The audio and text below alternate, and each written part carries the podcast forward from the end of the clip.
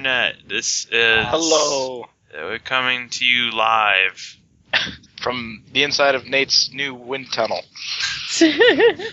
I'm live here on the scene of Nate. This is amazing, John. You've never seen a tornado like this. Anderson Cooper's walking around somewhere with his t-shirt off, like, fuck. And then now I just got the vapors. And then everyone's pretty happy about that. Yep. Anyway, this is news. We got news for you. Yep. We did a thing. You asked us to do a thing, and we did it. Well, you actually demanded that I do a thing, so I did it. Yay! Yeah. We got forums. Check it the fuck out. Yep. I got off my lazy ass. Not really. You were sitting down when you set it up. Oh, shut up. Slow clap. Look, Nate slaved all day over a hot internet.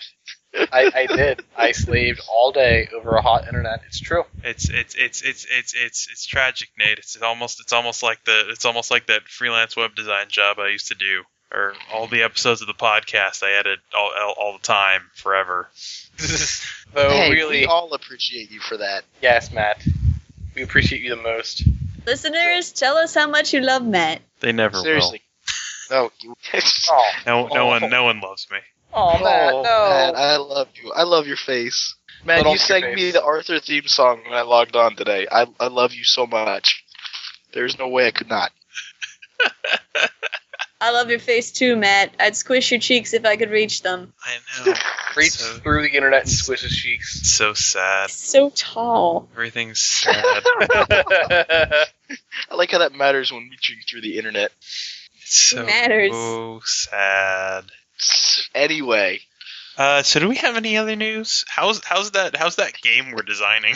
It's coming along. I have like a billion things that I'm doing, namely like two jobs. The thing is that it's also the same here. It's like there hasn't been that much progress over the last week, and not for lack of trying. It's mostly that both editors are. Yeah, both editors are busy, and Amanda and I were pretty much moving to a new house. Yeah, listeners, you will no longer be able to hear Amanda laugh in the background of our actual plays now, which is the saddest thing. You're not going to be able to hear that when we catch up in like at least 40 games. So enjoy it while you can. Enjoy Amanda's random laughter. Enjoy these salad days of random Amanda laughter in the middle of games. I mean, I could unmute my mic to laugh in the middle of games, but I figured that'd be inappropriate. Yeah, no, that would change it. Okay. It won't be as special. Tell you what, if something is particularly funny, I will get up, leave the door, go down the hall, go into the other door, and laugh behind Nathan. Yeah, I think you should just like throw open the door and laugh into the hallway and then come back inside. Chris would get so mad. See, that's Chris's problem. The thing is, nonetheless, the way we're set up here is that Amanda is in our room, our bedroom, and I have an office in which I am currently residing or sitting anyhow. Is it the greatest thing? It's nice to have an office. It really is. The thing is, though, Chris's room is like across from that, so if I make any noise in the hallway, that's not true. I dropped a fucking door in the hallway yesterday, and he did not wake up for nothing. Yeah, it's true. Like a whole door. She did. It scared the fucking piss out of me. I'm sitting there like writing up something, doing some writing last night, and then I hear. Over really right to my immediate right, and I'm just like, shit, what the fuck is going on? Whoops! Wonder attack. Get out. So there was no taking that out. Everybody moved. We are still working on this thing that we have promised for you. It is gonna be awesome. That's our news. That'll be awesome. Speaking of other things I've been working on forever, I am currently editing the final session of Shin Megami Tensei. The monsters persona-based thing dun, dun, dun. That we did. You sound so pleased, Matt. I sound so tired. Yeah. Everyone's tired and no one is happy. Shin Megami Tensei and other childish things. Yep. That's I made a promise in the Kickstarter that if people did something, I would edit all of those and put in music and sound effects and make a grand production. And here we are. Awesome. Here we are 5 months later, and I'm approaching the end. That's a lot of work to do those things. I know, especially with the length of those sessions. Yeah. Goodness. They're long games. The music credits for the fourth session are actually shorter than the music credits for the third. Isn't that because it's just Andrew just doing it? Right? There's a little bit of Kevin MacLeod. Mm-hmm. I think these would probably take less time if it weren't for Amanda showing me this amazing repository of music in Compotech.org. I'm so sorry. The complete works of the guy I just named. Kevin MacLeod. I remembered MacLeod. I couldn't remember. Matt, are you gonna wake up in time tonight at all? It's fine. If we're playing that game, I'm in about the right mindset to play the character. All right. But yeah, so but I love. It might be ideal if you're more awake. So, but in other news, I love this site because it's first off, it's all royalty-free music. It's all Creative Commons licensed. So if you need something for your podcast, it is great because it is completely free. He's got a thing where you can make donations if you know you're a good person and have a soul and feel like giving artists money for their work, which I may or may not have actually done. The other thing that's awesome is how he has this organized, because you can search by genre, you can search by title, you can search by feel. And searching by feel is my favorite thing, because you just, I want an aggressive action song that's also eerie, and I just hit this, and it pops up. He tagged everything, and apparently he has one song like that. And so that made it really easy to do all of these, to do background music for all these games, because it's what's the feeling I want to draw out of this? And so I just clicked all of those. I clicked a bunch of tags, and it popped something up, and I'm like, wow, that actually is fitting. I'm going to run this with the actual stuff and see how it goes. So yeah, Andrew Wong also did a bunch of music. I commissioned that from him back in, I want to say, November, and he delivered earlier than that. That was a long time ago. I'm pretty sure it was November because I had moved into my apartment by then. It was back in '79 that you did that. God damn it. Alright, so anybody else got news of any sort? Apparently Quaker Oats has cherry pistachio oatmeal. Well, fucking goddamn it. That sounds really good. Breaking news, guys. Breaking news. I have news that I am having a very sort of productive relationship with Sam's mother. We go out for coffee periodically. They've produced much. Go to hell. Die in a fire there. So sometimes we talk about magazines. It's pretty nice. All right. So we also have a whole bunch of comments. Why am I more offended about that? This just in. Nate's mom. Back to you, Matt. Thanks, Amanda. In other news, there's a zip tie on my desk. Whoa! And then some driver got really angry about something. Probably because it's 50 degrees and raining. So mad. All right, so we got listener comments. We got a topic from Clace. We do. Clace is best and gives us things to talk about, so we don't just ramble about random shit on this podcast. Which, let's be honest, we totally would. We do anyway. Matt just said that there was a zip tie on his desk. See, we do ramble about things, but there are some times where we actually get into a good topic for about an hour and out of nowhere. Yeah, but that topic may or may not be related to role-playing games. Well, is the problem on this role-playing games podcast. We have over 100 other posts of role-playing games. So if people want to listen to it, they can just listen there. Look, the last newsie we posted, we had a long discussion comparing Little Fears Nightmare Edition to Original Edition.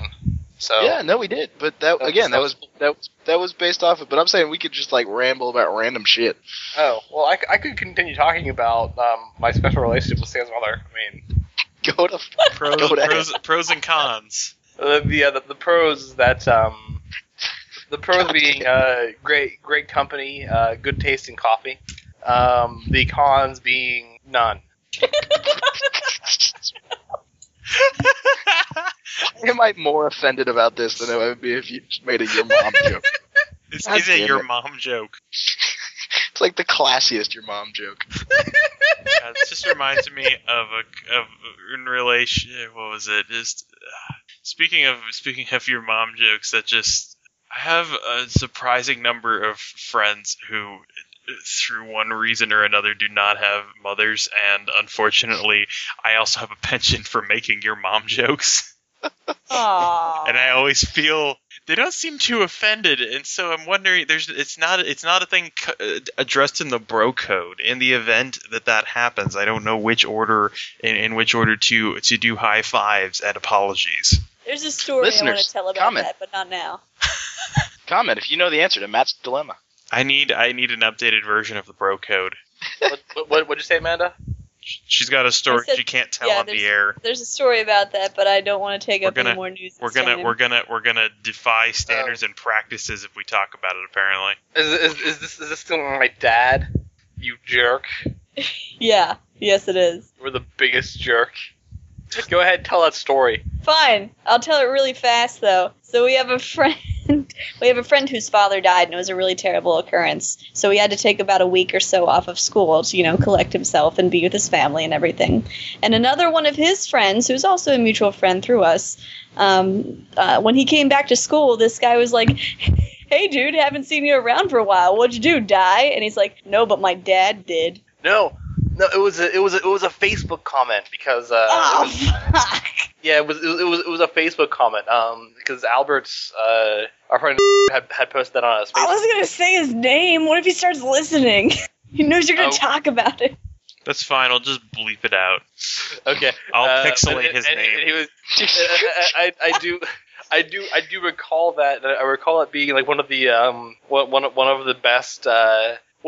best half jokes that have been posted anywhere ever, because it made the guy go wait. The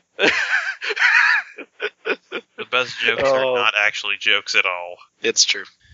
Anyway, so let's get on topic. Yeah. All right, so our good friend Mr. Clace Svensson writes in saying, "First point, forum, make it so."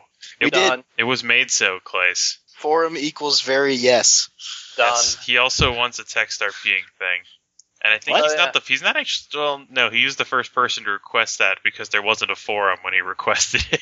Yeah, well, no, there's actually been a couple of requests on the forum, so I might do that sometime tomorrow. Yep, which will be Friday. That will not be the day this is posted. So by the time this is posted, it'll already be done. By the time this is posted, Journey to the West Session 1 will be up. Oh my god, I'm so excited. I fucking love those games. So I love anything with James in it, though. Let's be...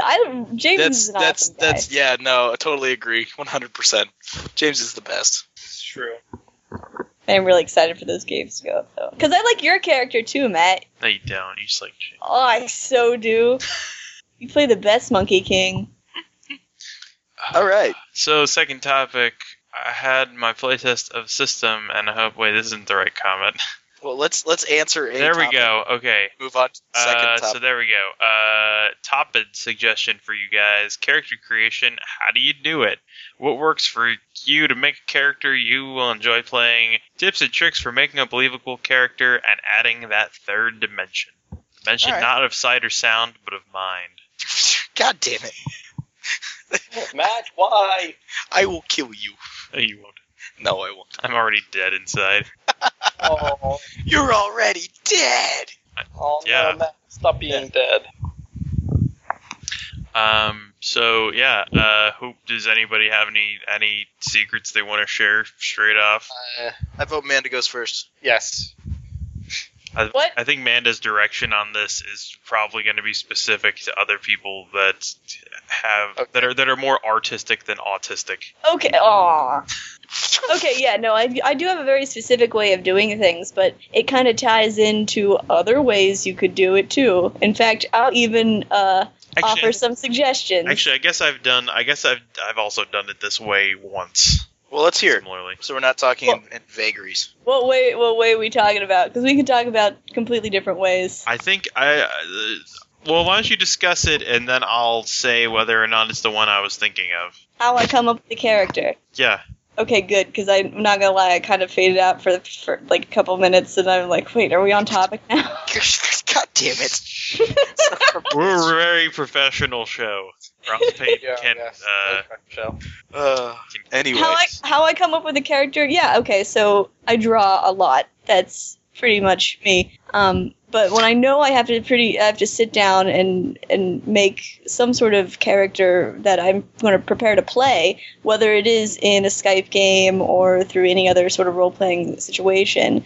Before I even come up with an image, I want to come up with a theme so I know what I want to draw for the image. Because I could just pull random crazy shit out of nowhere and draw that into one fucked up character right now. But if I have like a solid theme to sort of go with and sort of tie things together, the image will come sort of after that. And knowing what a character looks like for me is it helps me sort of figure out how they'll react to situations.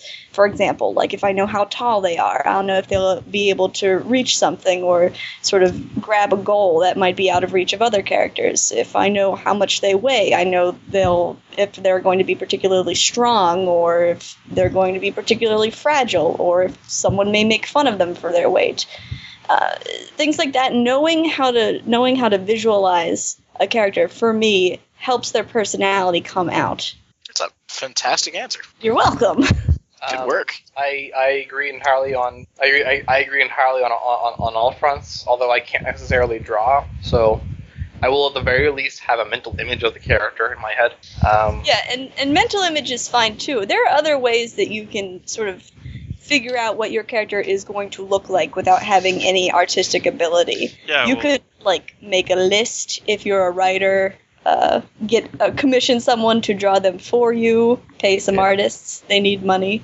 Or, and I'm gonna be totally honest here, because sometimes I do this, and everyone's gonna make fucking fun of me. Sometimes, if I need ideas in a pinch, and I don't feel like drawing them out myself, I'll go to like online doll making sites.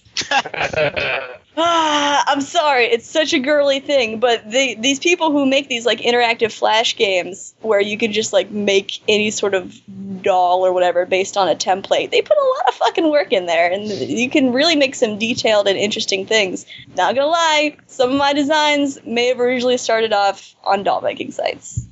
No, I mean that's funny, but that's valid. That's better. Yeah. That's better than the way I get. There's only one time that I've actually worked really hard to get a proper mental image of a character, and this is I actually drew inspiration on this from Nate, and this is there's a couple of different anime based image boards or image hosting sites. I'm not sure what this is, but Danburu, Gelbooru, and Seifburu, all places that have various official and fan-made art from various like really like all kinds of anime. And the best thing is I don't watch that much anime, so I just kind of it has a similar kind of tag thing where it's just like you can just type in like blonde hair and it'll just pop up every picture that has a character with blonde hair in it because somebody tagged that. Now the only thing wrong with Danburu and Gelbooru is that you have to enter this giant list of things if you don't want to see pornography. You need to enter this giant list of things you don't want to see. And sometimes, and every day I go to Gelbooru, that list expands because somebody invented something new. Somebody has invented some new kind of pornography. But back on the original topic, following that, there's a character that I really just love. Playing Justin Mitchell, who's in a game that hasn't been posted yet. That character I started that character from a concept that I knew a long time ago. I wanted to make a character that was based around free running and parkour. And then I'm like, I had a basal idea of what the person looks like. And then through searching around for images, eventually I ended up coming up with the rest of the character just like when I found an image, I immediately thought of everything else for that character. And the only thing about that is that you want to either search for original images, or you want never to ever see the anime or the video game that character's from, because you will stop seeing your character immediately. That is one of the big problems with not making the art yourself or having it specially commissioned. You're also sort of running the risk of stepping on another artist's toes if they had a completely different idea for the character. Right. Whenever I do that, I do that kind of frequently. Whenever I play a character, because the thing is that I will have a clear mental picture for the character, and then I will go and look up things that match that mental picture. And the thing is there's so much out there that I more than likely do that unless the character is really has a really kind of obscure design, like say an Umbra.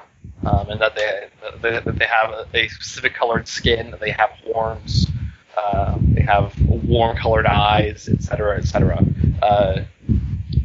That's really you don't really find pictures of something to match an Umbra. But yeah, that aside, if I'm just playing a regular human being, I'll sort of go on Gelbooru or Seifuuru and whatnot. And search up very specific terms, and also Matt, why am I putting links you post? And also I'll always look up original images, because I encountered that problem years ago, Matt. Never again. Yeah, well, that's I mean, I don't. I've only ever done that. I think the other one was for Jim Harrison, which is the character I play in the EVA campaign. Who I remember on that one. That one took me a long time because I had specific criteria, and at that point, I didn't want to look up anything that could possibly be from something, even if I hadn't seen it. Not Jim Morris. Yeah. My character Jim Morrison from our Doors campaign. Well, the thing is, sometimes you just won't find anything, and you just gotta accept that. Yeah, that's the thing. That... Like sometimes you'll have like specific enough criteria that it's just like there is no image on the internet that exists to fit this. Go get it commissioned. I don't want people to get me wrong. The whole finding an image thing first, while it definitely helps, it's not the end all be all of like how to make a character. No, yeah, because I was gonna say, because what I was gonna say is that you guys all kind of mention having a mental image of your character.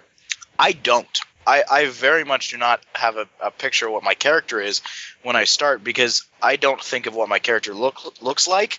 I think of how they think. Yeah, I mean that's how it used to be. That's how it used to be for me, because, and this is how it was before I started knowing people that could draw, because most of the time, I mean, all of my friends in my old role playing groups were like, engineers and teachers and not people that are very artistically inclined. This actually come up in other games we've been in, Sam. I'll be like, Sam, what does your character even look like? And you're like, I don't know. And I'm like, well, make something up.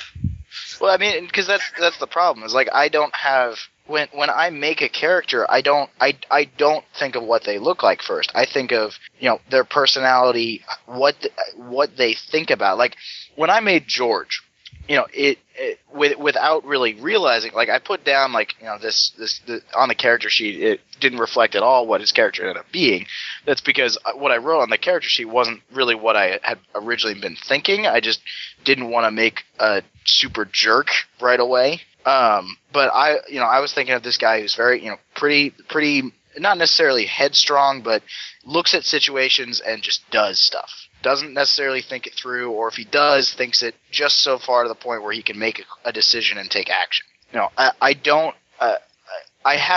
If I have an image in my head, it's just all like it is just this sort of amalgamation of kind of vague things that I can then describe and have somebody interpret. Like when I made Molly, like I didn't picture Molly. I pictured just this girl who is, very much off in her own world, doing her own thing, and has a motivation of has a more of a personality than anything else. It's difficult to describe because it is not a concrete thing that I do. I just have an idea of what how they interact with the world, basically, and then go from there. Would you say it kind of goes back to the very first thing I said when I started my whole spiel, where you start with like more of a theme, and then things sort of fall in together when you have one thread to sort of tie everything to? Yeah, in a way, yeah. I mean, it's because I do base off of not stereotypes so much as specific character traits that I want to focus on, and that determines, the way in which their personality reacts to, things around them. And I think because I'm a role player who obviously very much enjoys going after a plot, so I make characters that will operate in terms of the plot, not necessarily just existing. So that they will always be reacting to something. Yeah. I don't know. I was going to say. Now, my big spiel on mental on image wasn't to say that I think of that for all else. It's a particularly important thing for me, because if I can't imagine a character doing something, if I can't picture a character doing something, I can't play them. I am utterly incapable of playing them under any and all circumstances. I have to be able to. I can't actually roleplay if I can't think of everything like a film. Which is one of the reasons why I bother you so much whenever you have a character that you haven't described very well, to describe them better, because I need to picture them to interact with them. Well, I mean, and it's a fair point, because obviously this thing that we do requires a mental image, so that's why I don't mind when you're like, Sam, describe your character. I'm like, fuck, because it's not something that enters my thinking about it. Like, even though I know, like, okay, I should have an idea of what this guy looks like, it doesn't matter all that much to me. But it's important in the scheme of things. Yeah. But it's just not at all the place I start. Yeah. That said, I start in the same way that Amanda does, with just a theme. I think some examples that I can think of right now are Emma. Just kind of started with the theme of the issues and negative consequences of growing up too fast, and then made a character from that entirely. Yeah. Yeah. And you're serious. Well, I mean, I start off with themes like the color red. I start off with when I start with a theme, I start off with really major social or emotional issues. Like I'll start off with a major sort of crisis that has a kind of overreaching or is a crisis that people actually experience. I think. The one for Daniel was completely disregarding the self for the benefit of others. Yeah, well, I mean, you start from an extremely literary standpoint. It's your, I mean, you and Amanda, you start from your own sense of an artistic sensibility, is a visual theme, and I very much start from one that's much more mental, and it's because it's this is the problem, is I'm trying to explain something that doesn't really even make sense to me. Fuck it. Well, nonetheless, that's just kind of the starting point in any case. I mean, we all sort of branch off from there. For instance, I come up with a theme, and simultaneously, I come up with a theme and a sort of personality, like how I'm going to approach that theme, or how this character is going to approach that theme, and then I come up with a mental image to fit what sort of thing I've come up with there. Yeah. And then I play them. And then over the course of playing them, I branch out for more things, like things that are particularly important in fleshing out their mental state, their mental emotional state, such as how they how they socialize with others, sexuality, etc. Yeah, all that is fleshed out after like the first game. And one of the things that I do after I kind of have an idea of how my character thinks is I will set up in their history one situation that sort of typifies how they react to things. For George, it's what's on his character sheet. It's his mother's death. For Molly, it was the Little Fears game that Nate ran that she originally appeared in. And so I always try and set up something that will give me an example of this is how they react to this type of circumstance and how they think about it. And then from there I kind of, branch off into the more, okay, what does she look like? What is this, who's important to her, that kind of thing. And then I have something to add to that, but I don't want to keep talking unless someone else says something. No, go for it. Yeah. So I see Matt down there being quiet. Hey. Go for it. He just died. Hi. No, hey. Go. Yeah. No, it's here. No, I think giving your characters things like that and knowing, how they are going to interact with things because of certain events that they've either been through, something in their history, it makes them seem more relatable and more human, which in the end is pretty much, I think, what makes a good character. Because we play some pretty fucking out there characters sometimes. Oh, yeah. But being able to sort of draw them back into a reality and being able to sort of have them be relatable is definitely a high point when you can get a character who is just fucking wild but still be able to relate to them somehow. I think you've really sort of made something special. Yeah, that's one of the primary difficulties of writing good sci-fi or good fantasy is that you have to keep in mind that whatever world you're creating, whatever crazy magic you're letting your characters be able to do, they have to be relatable, and so you have to always have human problems in an inhuman world. Why don't we each go around and figure out an example of how we made a character that the listeners have heard already? Yeah, well, okay. Before we get on that, though, I was going to say that the other thing I was going to mention was that this is a thing that's particularly important to me. I think I'm pretty sure everyone does it in this group. Is that once we have all our initial stuff fleshed out, we sort of toss in. If they seem like they seem to lean towards an archetype of any kind, we toss in things here and there that deviate that to round them out better as a character. Yeah, I'd agree. Even if some of us do it without thinking about it, yeah, I'd agree. We all do that for sure because that makes them more people basically. They have unique likes and dislikes that have nothing to do with whatever sort of theme or what that they're given. They're not just a theme. They're now more human beings. Yeah, because characters are always going to be archetypes of some kind. It's just how you personalize them that makes them different. Like for instance, Emma really likes football. That's the thing she does. She used to watch it all the time. All right, yeah. So let's go around. Everybody, name off a character and kind of come up with what Amanda said. Let's do it. Let's do that. Well, I throw my cat explain how you came up with them. Whoa! What was that noise? What was that noise? Suddenly there was a big vibration. That was a tunnel window.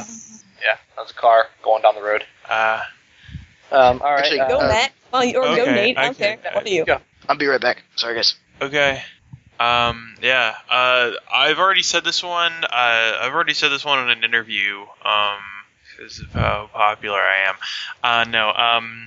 I think the I'll just say this one because it's quick and it's the best example of how I make characters typically. Scott Vall. You might know him from such shows as Mrs. Frida's Halfway Home. And I'll say it right out. This character, Nate told me he was gonna run a game and in 10 minutes, and so I'm like, yeah, sure, I want to play in that. So I went to FakeNameGenerator.com and clicked until I found a name I liked, and then looked at the career that this person had, and they had like library assistant. I'm like, all right, this is a quiet kid that likes reading. And so you also started off with, like, you know, a general idea, a theme, some thread. I had a theme picked randomly for me by a computer. Sometimes that's what you need. Yeah. That's usually what I need, because I'm better at reacting to things than I am at proacting to things. Yeah, sometimes a prompt is really, really good to have. It was very helpful, and then from there, it's like, I don't even remember how I came to it. Just like, weird powers. He's an eagle, and he didn't even have feathers until like a minute before the game started. So that was that. That was the whole thing. And then I ended up retooling that character a little bit after the first session. I basically set up everything I needed to have. He didn't have a backstory. He barely had a description, and all of that stuff just came up as I played that character.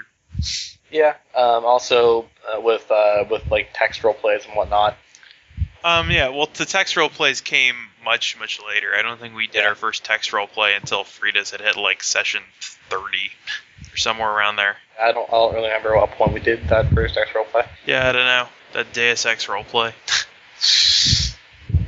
I didn't ask for this, Nate. Oh, no. But wait, I thought you did. Did I? Yeah. So, good night, Chris. So that's how I ended up making that character. And that's how I made a lot of characters, really. I think... the character that I play in the Shin Megami Tensei campaign that'll get posted soon, Linda Cantella, was another one of those that I had. I just picked, and I just kept going through, and I'm like, I want to play a girl in this, so I kept going through until I found a girl's name that I liked, and then I checked. Her profession was, what was it? Profession was like probation officer. So it's like, all right, this is a delinquent, and then I ended up I knew nothing about Shin Megami Tensei other than it's like kids in a high school that fight monsters, and I had no idea about anything other than that, and I ended up accidentally making a character that was themed around one of the main elements of series. To be fair. Though the campaign is called Shin Megami Tensei and Other Childish Things, that really is just kind of a standing reference to what originally inspired it. I know. I just find it funny that I managed to accidentally do that. Yeah. No. I know what you mean. I was just saying that the actual campaign itself doesn't. It barely at all represents anything. According to what inspired it, it was just I played a lot of Shin Megami Tensei, and I was just like, oh man, I am thinking of a game idea, and then I did something, and it barely had anything to do with that. And actually, thinking back on our original topic, actually the best example of a character that was created in Fake Name Generator, which is a character I made in like a minute maybe, was Jimmy Ballmer, who. Oh, yeah. James Ballmer, this was a character I made. I copied someone else's character sheet, and then found a name and like Jimmy Ballmer, and like what was his profession? Alcohol, tobacco, firearms thing. It actually said James Ballmer. I'm like, yep, this is Jimmy. Instantly had personality, everything figured out. Just changed the stats on the character sheet a little bit because Little Fears Original Edition is the lightest, ruliest thing ever. And the deeper stuff of those characters sort of came through play. So that's really sort of a reactionary way of building a character, which is awesome, and which is how I feel like most players do that. I mean, anyway. Yeah, that's how I do it best. That's not to say that I don't have characters that I have that have backstories or stories written out for them. It's just that I. Generally, I end up changing the stories after the first session or so anyway, because I find out, like, when I'm playing this character that either I don't enjoy this character, or when I play them, they act differently than I wrote them as acting in their backstory. And so it's like, all right, well, that's gone because that's not how this character would have reacted to that situation. And so that's I don't think I've ever made just a straight up tabula rasa character that had no anything to them. Aside from the character in Just Vengeance, so that character didn't need any real characterization because she was more about playing and completing a scenario than it was about. Yeah, I mean, it was a Cthulhu one shot that I was play testing. Like she was a character. Yeah, she had 90 sanity and like 70 in shotguns. Yeah, she was a set of stats. Yeah, basically. And which is fine. I think I based something on her just getting out of college, and I did a little bit of characterization for her just because there was information available there. Yeah, and I need to explain why this 22-year-old was in the FBI. I they have been one of my the problems that I encounter with Call of Cthulhu is that, to be fair, I didn't make characters that I liked. Well, yeah, to be fair, you've only played in Cthulhu one-shots that I've been playtesting. So you really haven't seen a proper Cthulhu game yet. I mean, I'd certainly give one a try someday, but I would like the next one to be able to make a character in the standard way that I make characters. I will say this. The next time I run Call of Cthulhu, it will be out of Adam Scott Glancy's newest book, which is based on monsters generated from Native American mythology and are not at all related to actual Lovecraftian stuff, so it's not your standard fare. So, yes, 100% that will be an opportunity for you to do that. Rad. Yep. Why don't we point to Sam then? Oh, okay. Sam. All right. Okay. What characters you made? Well, using just one character as an example of kind of how I go through my process. I forget what his last name is now. Tommy. What is Tommy's last name? Son of a bitch. Google Docs, don't fail me now. Tommy, that kid I made. That kid I made. Tommy McCamerson. I think his actual Thomas Clark Jr. Yes. Tommy. Yes. That's what it is. Yes. When I made Thomas Clark Jr., known to all of his friends and family as Tommy, even though he hates it, what I made was a personality that was I originally made a character that wanted to prove his worth, basically. Tommy appears in the in two sessions so far. He's in the Slenderman game from way back, and he's in Nate's Monster Mask scenario, just because he was part of the Mount Pleasant crew. And Tommy was designed from the idea of a character wanting to prove his worth, and the idea of somebody who had a loss in his family, and thus had to deal with a single parent from then on. So that was the sort of personality mindset I had and the situation that I had. And from there, I kind of figured, okay, it's this young kid. We're playing Little Fears, so it's this young boy who, has let's say a camera that he really likes. Of course, I then made the mistake of making a camera character in a Slenderman game. But anyway. Oh, yeah. Yeah. I already talked about how I made the mistake of making a tarot character in a... So, yeah, he unintentionally kind of became a... he unintentionally had that quality of, well, this is, the kid you would find in this kind of situation. But what I started Tommy from was this idea that he was somebody who wasn't appreciated, but just wanted to be – whereas, if you look at George, George is somebody who thinks he's not appreciated and very much thinks that he deserves a lot of things from the world and so thus takes them. But Tommy is kind of the opposite of that. He just wants to – he just wants to be acknowledged as being somebody who is worthwhile. And that really kind of drove his character throughout that Slenderman game and in his interactions with his father and the memory of his deceased mother is the idea that he just really wants to prove something, but not in a prideful way, I think. And from there, I kind of had a mental image of him. Well, he's a skinny kid with a camera around his neck, and from there, and really his personality developed from interacting with Nate's character, Regina, just in this sort of almost like protector role.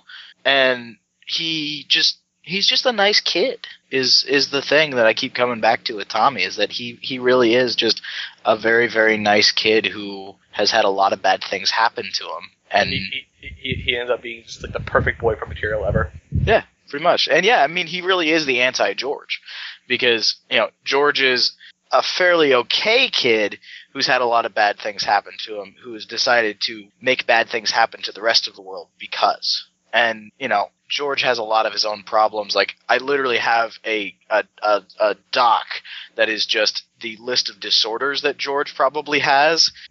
It's kind of long. I want to see this document. No. When you submit it to James, he'll tell you how accurate it is. Yeah. So yeah, I mean, and so George is a very troubled character, but and Tommy is troubled in different ways. And then there's also the point that, and I mentioned this way back in the interview with Travis on his radio show, is that I kind of like to see characters who are going to get the shit beat out of them by the world, just because those are interesting people to me. Is the people that have had that happen. George obviously has had the shit beat out of him and has decided to fight back. Tommy gets the shit beat out of him by the world and continues to have the shit beat out of him and just rises above it. So you make you make characters in a very Hemingway kind of way. The world. Yeah. You make them for the world to break them eventually. I make them having had the world already break is the difference. As I don't have them set out to be broken by the world. I start them in the aftermath. So with Molly, like a post Hemingway hero. Yeah. I am from a literary standpoint, I'm a very postmodernist person. And I like that idea. With Molly, it's Molly starts as a character in the aftermath of the Little Fears game. She was kind of a set of stats and a magical item in that first Little Fears game, just because I didn't know what I was doing really, but when making a character, because it was still so early on with my experience with Little Fears. So she had that horrible experience, and then I developed her character in Frida's after that, as a person who had survived that and how she related to that. So yeah, that's my long-winded example. They're good examples. It's true, yes. You make good characters. Yeah, you do. You play them well too. You can have a super character and just play them like shit. Well, I think that's also the other thing, and I just remembered I meant to say this, is I come at role-playing very much from an acting standpoint. I am a writer, but I also have done a shit ton of theater in my time, and like really enjoy acting, and so I very much am portraying a character when I role-play, and so I like characters who I can get into the head of and kind of make them based in that way. Which I think makes a little bit more sense than my explanation before. Yeah, no, that makes sense. Yeah. Also, it would probably make sense to say that that I play characters as I create and play characters completely as a writer. Yeah, I mean it shows. And I create and play characters as an engineer. Systematically and without feeling, beep boop bop. I prove them empirically. Actually, to some degree, I do. There's been a lot of this goes beyond character creation, but there was a very, very long time where I was unemployed, and I think at some point I had managed to figure out like all of Scott's physiology. Oh yeah, and then you had a reason to do so, So Nate. Wow. But no, but I think in that vein, like I actually thought about a lot of things. Like one of the things was that the character, I originally wrote that the character could fly, and then I thought about that, and like partially I visualized it, and I couldn't visualize it in any way that didn't look stupid. And then I also thought about it mathematically, and realized it was mathematically impossible for him to fly, for him to do anything other than kind of maybe glide down at the best. And then eventually he could fly again, because I'm like, you know what? Fucking magic. That's why. There's no mathematical reason why you can just do that. I mean, he's a monster. As somebody who looks at your characters from the outside, like your characters all very clearly have a logic to them, which I think is, you know, kind of gets at the engineering standpoint more. Like everything that your character is based on will generally have a reason. You know, it won't just be, you know, shenanigans. Even if the reason is shenanigans. I think they're very thought out shenanigans. I think that's just kind of a thing you have to do, because if something doesn't have a reason, why do it? I point you to Charlie.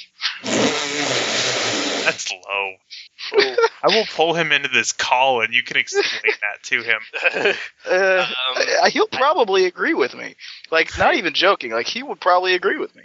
That's actually a thing that I make it a point to never do. Pull Charlie into a call. No.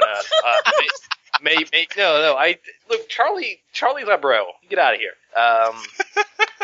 Charlie and I have chilled quite a lot. Anyway, just doing calls.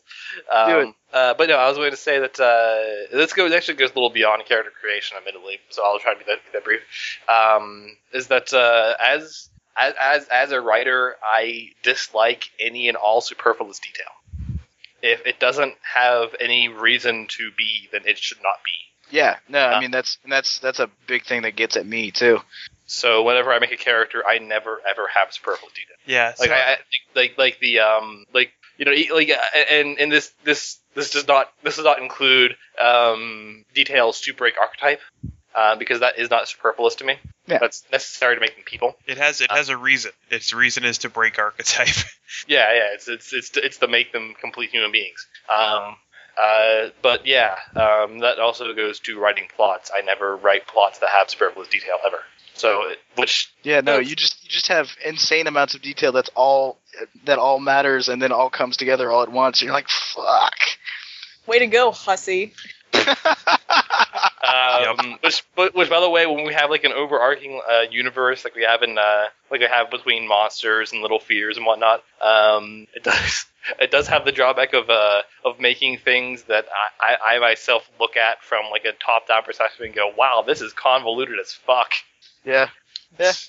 So then, Nate, since you're on this topic, why don't you explain a character that you've made before and your whole process to how they came to be? Well, I already talked about Emma and Daniel. And actually, in that vein, the way you were taught when you were talking about archetypes and things that go against archetypes, that's actually a pretty good formula to follow. I think you and I discussed on an earlier show. I think the question came up about male versus female characters, and I mean, and basically like a very simple way to make a relatable character. I'm saying simple because this is you know, I mean, just take an archetype, base a character around it, and then like make that their defining thing, and then give them a couple other defining traits that go against that, and that creates a simple amount of dimensionality.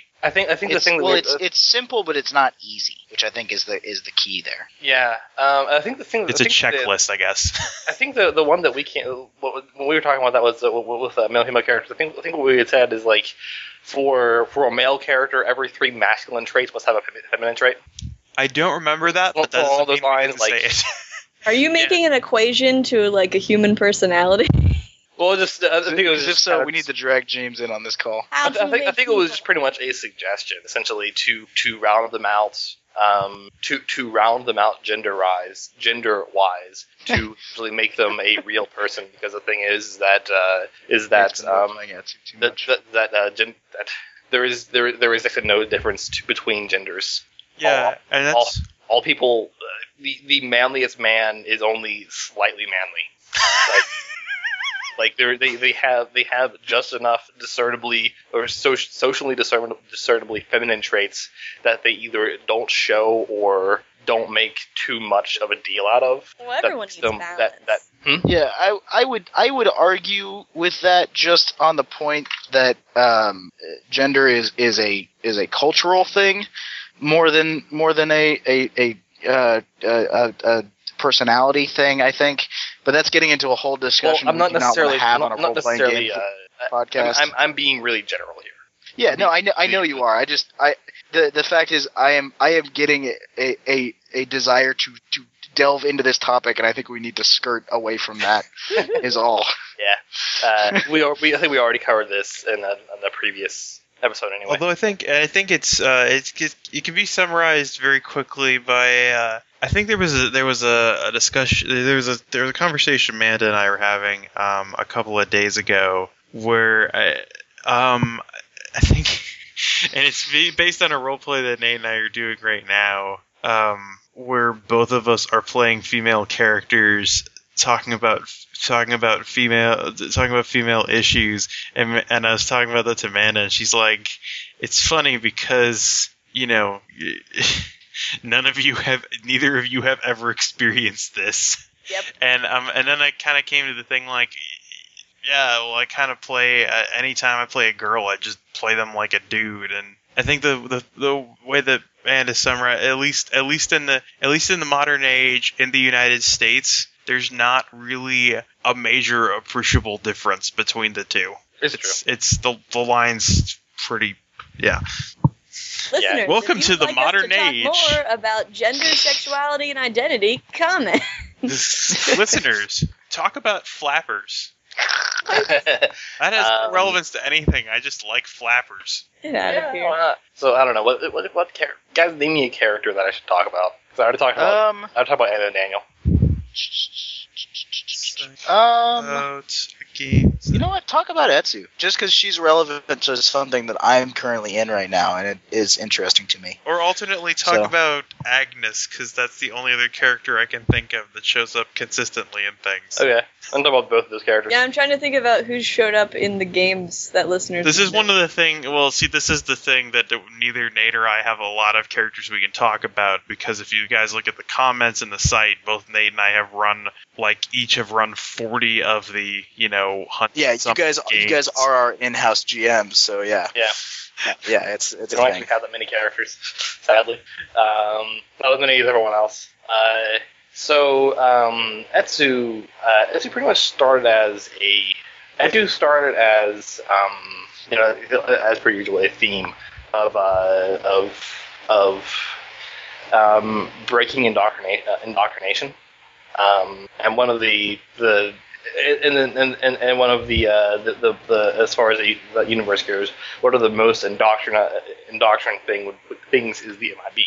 So the idea was someone who's been ex-MIB that's been out of the system for a very long time, which then prompted the question how/why, which I determined she was lost on a mission. That was a complete failure. Well, how/why would a child be in the NIB? Bring it to full circle, an experiment in indoctrination. So yeah, it was pretty much the idea was a character with a character who's in the midst of experiencing things outside of what she's been indoctrinated into believing. Therefore, has two completely diametrically opposed drives.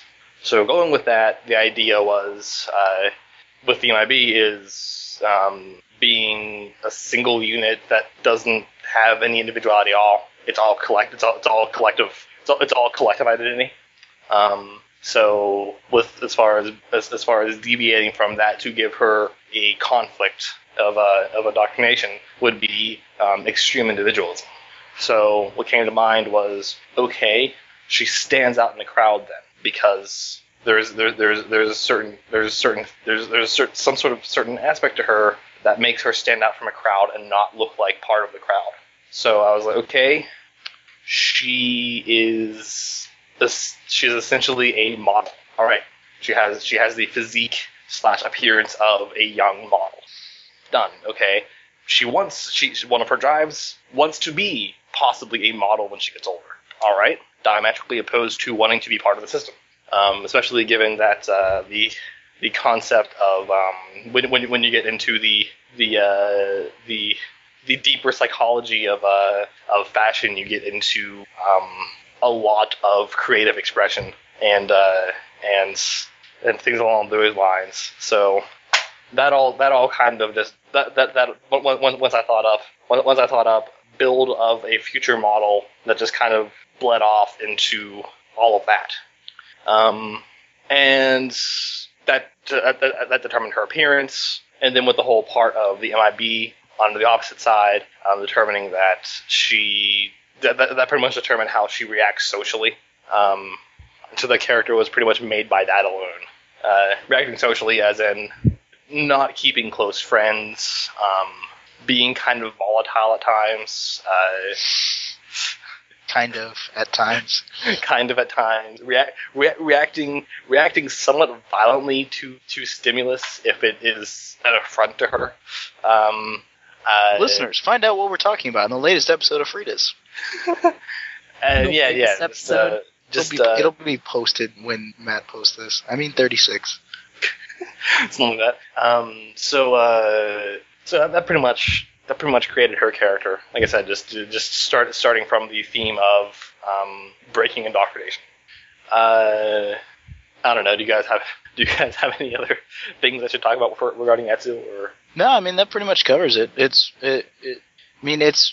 It's interesting because our first glimpse into her was from a very different perspective than Frida's, and I don't know. It's always interesting to keep that in mind when working with Etsu.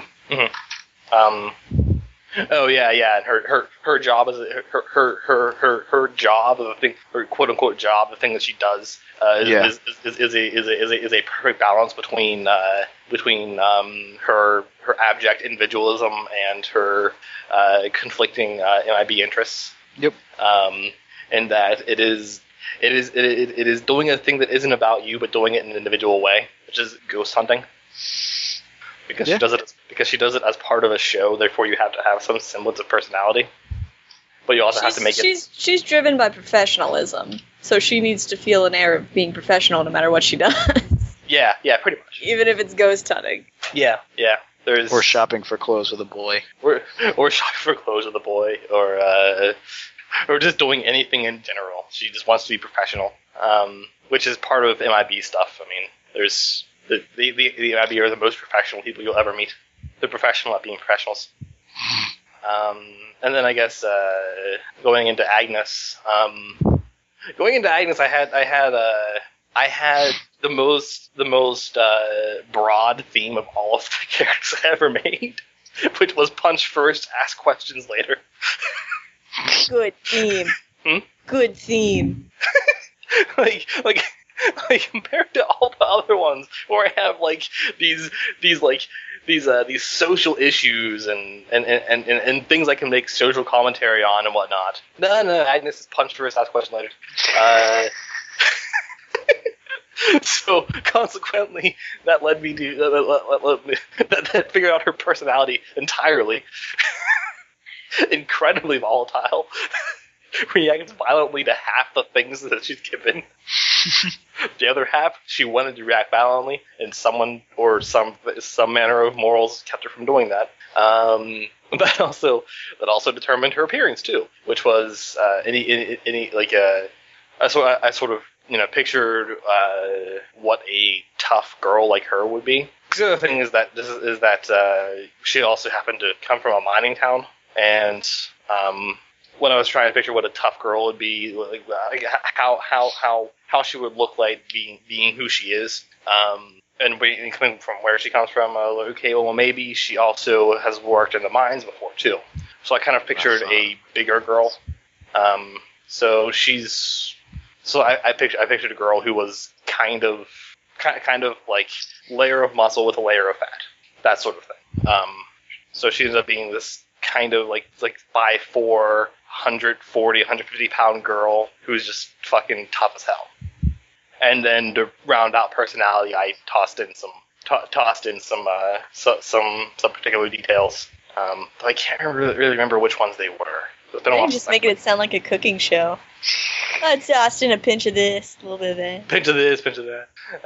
We'll just because I wanted to deviate from the tomboy archetype enough. Yeah, I mean, you basically made a girl who is a dude. Yeah. Yeah, I wanted to deviate from the tomboy archetype. I can't remember what I did for. She had just particular she had particular romantic aspirations just from the get go, and that she had the issue of wanting to have a boyfriend, but having no idea what she would want to do with a boyfriend. she just wanted to possess a boyfriend. You're mine. I own you. So she also had things like that going on with her, but yeah. Oh no, she was kind of a fun character to play. I enjoyed her a lot. All right, well, cool, good stuff, guys. Did I cover everything there or not? I mean, if I didn't, yeah, no, I actually got everything. I think the one of the biggest problems about finding an archetype and a character and deviating from that is the actual deviation part, mostly because. I mean, I don't want to sound like one of these people just like, media today, television and comic books and video games. But it's true. I mean, there are characters who are in the media that we ingest today who are solely archetypes, kind of. And some characters are sort of going away from the norm, but there's a lot of the same. One of the things that I think has an effect on that, though, is that certain types of TV are written assuming the audience is not smart. Well, that's also a well-known trope. I believe the name for it is Flanderization. Thus named after Ned Flanders from The Simpsons, who started out being the guy who lived next door, and that's really all he was in the first season of the show, and then it was established, Ned is kind of religious. And then, over the next 20 years, that ended up being his defining characteristic. Because if you look at early seasons of The Simpsons, like Ned Flanders, he does a lot of things. The early seasons of the show, he has a pool hall. He likes to throw parties. He drinks. He does a lot of things, and by like the 15th, 18th season, like he's afraid of, bunt cake that has rum icing. And actually, I think it was an earlier season than that he said like he had never done. He and Homer go to Vegas, and he said he'd never gambled or done anything like that before. Like, they just kind of, the thing is, after, as a show goes on, like, character, I guess The Simpsons might be a bad example, because it's a comedy built to be syndicated. So yeah, but it's like that thing that just kind of, it happens to a lot of shows over time, that you'll see characters that started off being fairly well-rounded eventually being kind of slowly eroded away into just the core aspects behind them. I mean, I think that right there is an important point for making a role-playing game character. Don't go into it thinking you're going to make a one-trick pony. Make a well-rounded character, and then put them in situations that where they will react to, or have them do things where they can react in a non-standard way. I mean, making a character creation does not end when the first session begins, I think, is the most important thing. And I think we'd actually said that Matt creates his character over the course of many games. Yeah, I mean, and it's if you set out to make a well-rounded character, or at least a character with a few defining character traits that you can then hook onto for later sessions, your work will be much easier, and you will have a better character as a result of it. I mean, characters that are, you know, essentially a set of stats, or a set of stats and my parents were killed by raiders, you know, aren't going to be interesting. Unless you make them interesting. Exactly. Parents were killed by raiders riding pink horses. Oh, fuck! Right there. So much pathos. Yep. Well, really, that was just a... drives me into a rage. Yeah, really, that was just so that I could take... That's really just so I could take Phobia, the color pink, and get those extra 5 points. Well, that could be a pretty decent backstory for the guy who can turn blue things purple. You know? Yeah. And he was attacked by his nemesis, who can turn living things dead. His nemesis, gun. Also, the raiders were actually the horses. The riders were telling the horses to stop. They just kept stomping. It just kept happening. It was horrific. Oh God, stop! I'm so sorry. Oh no. He's not normally like this. This concept is inherently hilarious to me, and I do not know why. What was the? Oh God, what was? Oh man! I can actually talk about one last character created in the drunkest fashion that I've ever made. Huh? All right, I'm excited for this. I guess any character I've ever made for a Fiasco game, really. Yeah. The one that was in the in our latest Fiasco game. You were drunk, though. I wasn't. I was close enough. I wasn't drunk because I can't drink, but your body chemistry was probably pretty similar. It's true. Yeah, I was overdosing on methimazole pretty bad. Well, I don't mean to interrupt you, but in the situation of Fiasco, the character was kind of the plot that we kind of put together, and we threw these people at it and said, okay, react, and that's where they came from. I think Matt's referencing Deep Ice. Yeah, the Ice. Not Bob Hodgins. Not Robert. Because Robert Hodgins. Yeah, really. All those characters. I mean, all those characters were created through the course of, you know, the first part of the game. That's just what Fiasco does. Yeah. But I mean, it's a good point on Manda's tangent, is that, you know, games can be made revolving around, you know, a single character. That's not a problem. I mean, if you look at, you know, and some games are meant to do that. If you look at, you know, Rogue Trader, for instance, the primary character is in charge of everybody. You know, yeah. He's the fucking Rogue Trader. He's also supposed to be a player character, not a GM PC. Yeah, or even an NPC. He's not supposed to be, because that's the thing with Dark Heresy. The Inquisitor is an NPC. Yeah. Sorry, Matt. Continue with your wonderful story. Oh yeah. Well, let's see. Well, just on the other thing. Yeah. Well, I guess the thing is, I guess it's not exactly a character creation story. I just wanted to talk about how a couple characters' names came to be. I think on Robert Hodgins, it's apparent that all of our characters come from, let's find a random article on Wikipedia and turn that into a name. It's the best way to do things. It really is. And though I think the better way is to find an image in a random art book. And we were at Amanda's house, Nate and Amanda's house, and she had this. We were recording something, and we were placing the recorder on top of some books so you couldn't hear the dice as easily. And one of them just happened to be a... Look, I have a collection of dick books, okay? Yep. And well, my favorite thing was like all the pictures made of dicks where you couldn't tell unless you looked closely. And one of them was like a kaleidoscope or something. And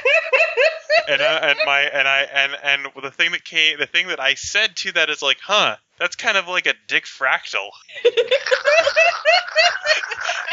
And that came to be the character I played at the Ice. Mr. Oh, Dr. Dick Fractal. Dr. Dick Fractal. He talks like Christopher Walken.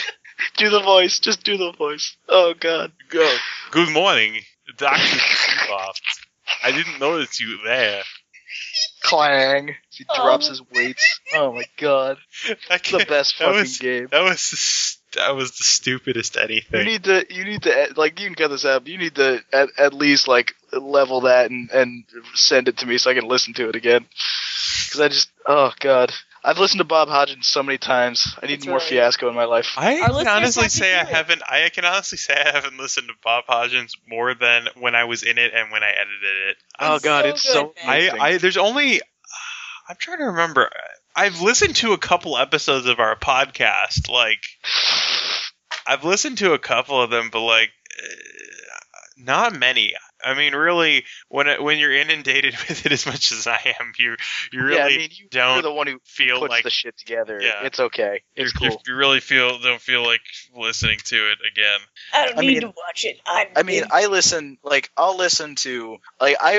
to all the Frida's just because it's really cool to look back and see. Oh, okay, this is what we're doing because of these things. Yeah, it's funny. I think when the games that are currently up get posted, you can tell what session of Frida's just got posted because our characters start referencing those things as players remember things that happened months ago. You remember that dream we had? Yeah. Hey guys, remember the Red Ribbon Army? Yeah, and like nobody watched Dragon Ball. Like I'll listen to some of the one shots that like I wasn't a part of or that I've heard a lot about that have been really good. But I mean I haven't listened to all of our games. Like just Are you gonna listen to the Journey to the West game? Fucking kidding me? Of course I am. Didn't you already listen to those? Not the Journey to the West. I mean I've listened to the first episode because I do the write up for it. Yeah. Anyway. It's funny that when I edit those things, like you'll listen to it a couple days later and send me a quote, and I'm like, "What's that from?" yeah. The first time when Matt edited up Bob Hodgins and sent it to me, like a week after it was played, even like I was listening to it and was sending Matt texts of things he said that were hilarious, and he was like, "What are you talking about?" He was drinking Kahlua and coffee. To be fair, I was pretty drunk. Not as drunk as I was in the grid. And man, listening to that's an interesting experience. We were so drunk. That was a game that started 3 a.m. when everybody was drunk and just gets drunker and 3 a.m. I might post that game eventually. I don't know. Yeah, maybe. What topic were we on? What were we talking about? I don't know. Stay out of my booze. We could go through. It's the topic of if you're still listening to this, we love you very much. Yeah. Let's see. We love you best. Let's see. I can go quickly through the rest of the comments we have, since most of them are like, "Hey, make a forum." I'll just see if there's anything in there. So let's see.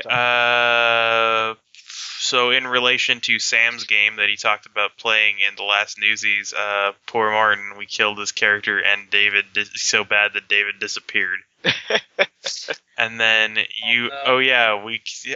forgot we mentioned a Travis Gask in Frida's because Travis specifically asked to have him to show up in Frida's and die, and so we did that.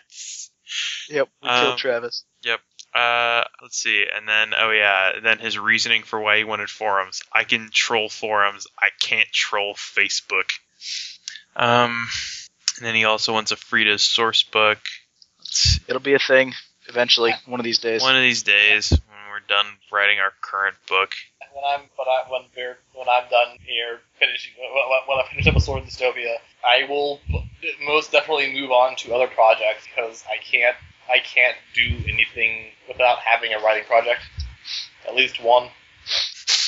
Oh, and the blind artist. Let's see. So, and he said he actually has studied technical drawing, but he like Nate, he realized it was hella complicated. You can read his comments, but let's see. Oh, and he confirms my guess that he is a he. Nice. Good comment. And also I guess he sent us a new version of the Frida's map that actually has what NPCs are roomed where. Oh, really? Rad. I don't even think we've done it. Any listeners? Any ladies out there in listener life? I think there's a couple. If you're a lady, I know for a fact that a few of my my friends that I've told to listen to our podcast I've listened to a couple times, and my friends are almost exclusively girls. So yeah, they some of them are out there. You're such a heartthrob, Sam. Oh, and actually, shut up. Sam is friends with infinity more girls than I am. Oh, Matt, no, not what I meant. Actually, this brings me to another good point. On topic, somebody talks to us about Engine Heart, and this is the thing I had thought of when we were describing how we make characters. And Engine Heart is a good example of a system that has better support for characters that are not at all human.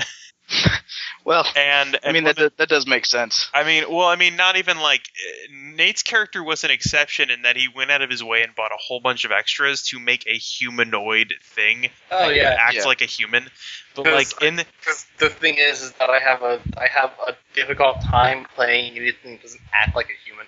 Yeah, and I'm a human being. I have a very easy time playing robots because I love robots. And I think it really, Engine Heart did a very good job of making something like that, because it has a whole lot of. Sometimes games just have stuff like how your character acts kind of built in.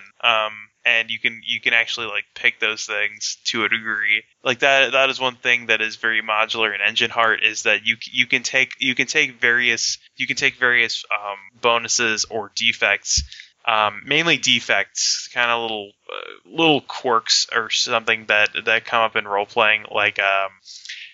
Speaking of future Engine Heart games on the horizon, there's one that I've written that I have yet to play or that I have yet to run. And Amanda I basically actually wrote it because Amanda drew a really awesome robot that I wanted to have be in something. Yay! And also because Engine Heart, how does it work? Yay! And I think one of the defects that character had was has faulty optics, and Amanda wrote in the flavor sees ghosts. Yes. Also, Amanda, you're really greening up. Sorry. I don't know what's happened to you. I turned up my AC because I'm really fucking hot. No, there's no noise. Your quality of your voice is diminished. I don't know. There we go. Now it's back. We're technically on the same internet. Now it's back. Can you hear my air conditioner? I can't. Oh, well, super. That means I can actually breathe when we play this game tonight. So yeah, some games just have some games. If you're low on things to base a character around, just look. If a game has a point buy system or something very modular, look at things because they'll generally have traits and other things to base a character off of. If you're otherwise unsure what you want to do. For instance, this little game that we're working on called Sword of Dystopia has a whole bunch of those. And my characters are always very well characterized because I always take all of the disadvantages and no advantages. Like a butt ton of them. Yeah. I take as many disadvantages as I can while still getting points back. Where do you think Nanette came from? Where do you think Madras Trowel's the robot? Okay, you had an idea for him before you... No, I knew I wanted to make a robot, and then I saw that racism was one of the disadvantages. I'm saying Nanette was a randomly rolled character. I've done that. I've done things like that before. As far as making characters and systems that have advantages and disadvantages. L5R, I made basically just kind of read all the fluff and was just okay, this is what I want to do. I want to make a character who's blind, but I also want them to be able to know what happens in the future. Done. I'm pretty sure that's written in the rules. It is. You can make that character, so I did. Blind and they see the future. I'm so excited for the game to go up. The Journey to the Rings. Journey to the Rings. Our continuing Superman 64 campaign. Well, this character is for something different than the Journey to the West games. Yeah. But the thing about the Journey to the West games is, I'm not going to go on the record as saying that I really, really enjoy Legend of Five Rings as a game, just by virtue of how much shit you can do. Like, it's possible to, because in Journey to the West, you know, there are, aside from Shivataka the monk, you know, his three traveling partners are basically demigods, and it's possible to just make those in L5R. You just use a particular variant rule for a particular thing called the Shadowlands Taint. That's something that can actually kill you, but can also make you incredibly powerful. So you give us twice as many points at character generation. Yeah, I gave you a lot of points at character creation, but the thing is that it wasn't a completely absurd amount. Like it was the amount that you'd be given if you were playing experienced characters, which is also a thing that's in the rules. The Shadowlands Taint can make you incredibly powerful, so it's just like, okay, yeah, you know, these demigods start off at a certain point of the Shadowlands Taint. Boom, they play exactly how they should play. While keeping with the fact that they have the Shadowlands Taint, which therefore makes social situations completely impossible for them. Which is also completely in the veins of those characters. Which is completely in the veins of those characters, but also makes the monk, like, completely balanced with them, despite the fact that he's made as a standard L5R character. No, the thing that keeps the monk balanced with us is that he's played by James. And my character and Amanda's characters both do not roll like demigods. That's true. There's that one session where, like, I'm rolling like 10k4 and it's like 17. Yeah, there's still chance involved, but statistically speaking, your average roll will be, you know, pretty high. So yeah, statistically speaking, as long as it's given it's me, I roll high when it's something that doesn't matter. Like he plays a good character too. James does. Can we just turn this into the James appreciation newsies? Every appreciation newsies is a James appreciation newsies. Yeah. Oh my god, I can't wait for that fucking monster. It sounds so much holy shit. Listeners, I'm not talking about anything you know yet, but it's fucking hilarious. We're currently running a Nate is running a side thing. A Frida's side story about a bunch of kids that are in school suspension, and similarly to Linda Cantella, the character being based on something that inspired something. The character I made for this, I have never seen The Breakfast Club, and apparently I made one of the characters from that. Which is fair, because when I was brainstorming the idea, I was just like, shit, this is turning into The Breakfast Club. I need to pull back on The Breakfast Club here. No, You sent me a message saying, Matt, tell me how not to make The Breakfast Club. I'm like, you should just make The Breakfast Club. I did, but I don't want to make The Breakfast Club. God damn it! Yeah, you should make The Breakfast Club. That'll be fun. Don't forget about it. Can I say one thing to the listeners before we get off the topic here and eventually end the newsies? Was there a topic? The topic was character creation. Was there a topic? Oh my god. Was there a topical ointment? Can I do this? Sure. May I? Matt, may I? You may. Mother allows it. Thanks, Mother Matt. No, to keep yourself focused on making a character, I find that it is sometimes easiest to fill out those, you know, character creation questionnaires, like, what's your character's favorite color? And things like that. And there's this really, really great website out now. Hold on, let me start talking right. There's this really great website out now called Character Hub.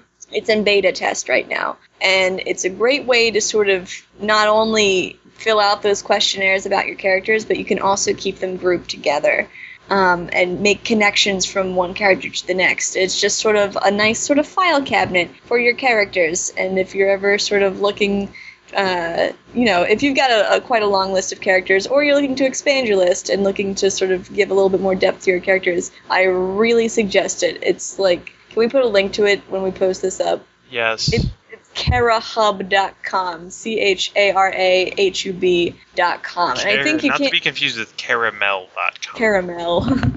You'll get something completely different. But I really like it, and I really recommend it. It's in beta test right now, though, so I think you got to do something weird to, like, get it. Like, I had to like their Facebook page, and they gave me my account. So, you know, nothing that's going to kill you. But I think it's a super nice little organizational fun thing. And that's what I recommend. Yep, it's a little CaraHub. It's a little organizational feng shui. Yeah, that's it. I've got one, but I'm not going to give you it.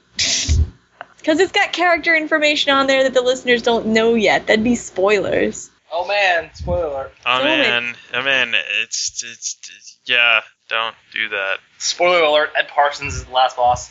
Oh, fuck. He's the last boss of everything. Spoiler alert, I actually made Ed Parsons. Spoiler alert, I am Ed Parsons. Welcome to my diner. Shit, everybody get your guns. So is that everything? What the fuck are we talking about here? I think that's everything in this podcast. The podcast is going to be over until they defeat Ed Parsons. Sam, if you want, you got anything you want to talk about in this podcast? We referenced the fact that we have a forum. Did we tell people where to go to find that forum? Link it in the thing. Yeah, I'll put it in the forum. I will also say it right now. It's sordiddystopia.com/drunkenforums. Find it. Come. Also, it's Sordid Dystopia as one word, so don't. It's SORDIDYSTOPIA. It's also on the sidebar on our site under More Drunk and More Ugly. That's how I found it the first time. Cause I was Facebook. I also texted you when I made it, or when Nate made it. Well, yeah, but I found it before then. Yeah, Matt. Like, I found it before you texted me. It's okay. That's fine. I can take credit for everything else. Yeah, that's true. Anyway, so comments, tell us new things to ramble about for 2 hours, and we'll do that. Yep. If we did not answer any of your questions regarding character creation, fuck you, no. Yeah, no, if our ramblings actually didn't make any sense to you, please tell us, and we will try and make... Please write your complaint down on a 3x5 postcard, attach a marshmallow to each end. Just because Matt likes marshmallows. What? I like 3x5 postcards. Oh, nom, nom, nom, nom. Oh. And if your name is called during a show, we'll send you a prize. What? We'll send you Nate. Wait, somebody call my name, quick. I'm sorry, you didn't submit a postcard with a marshmallow on it. I will submit a postcard right into your face. Will there be a marshmallow on it? No. There'll be a shit mellow on it. Shit mellow? I don't know what that is. That doesn't sound like a thing. I don't want to. Well, it is now. I've coined the phrase shit mellow. You're gonna trademark it. Yes. This show is your post office patent. Yes. For coining the phrase, for trademarking the phrase shit mellow straight into the side face. We need to add side face to. I need to add side face to the dictionary. Have it overwrite "er." Oh, goddammit! Goddammit! Anyways, so all right. So yeah, I guess that's it. This this cool. Is the Drunk and Ugly with our newsie. With our newsies. Just happy June. Happy June-esque. Good night. Because remember, every day's good at your Juness. Just stop. Stop. Every day's great at George. Good night, Internet. Good night, Internet. Night.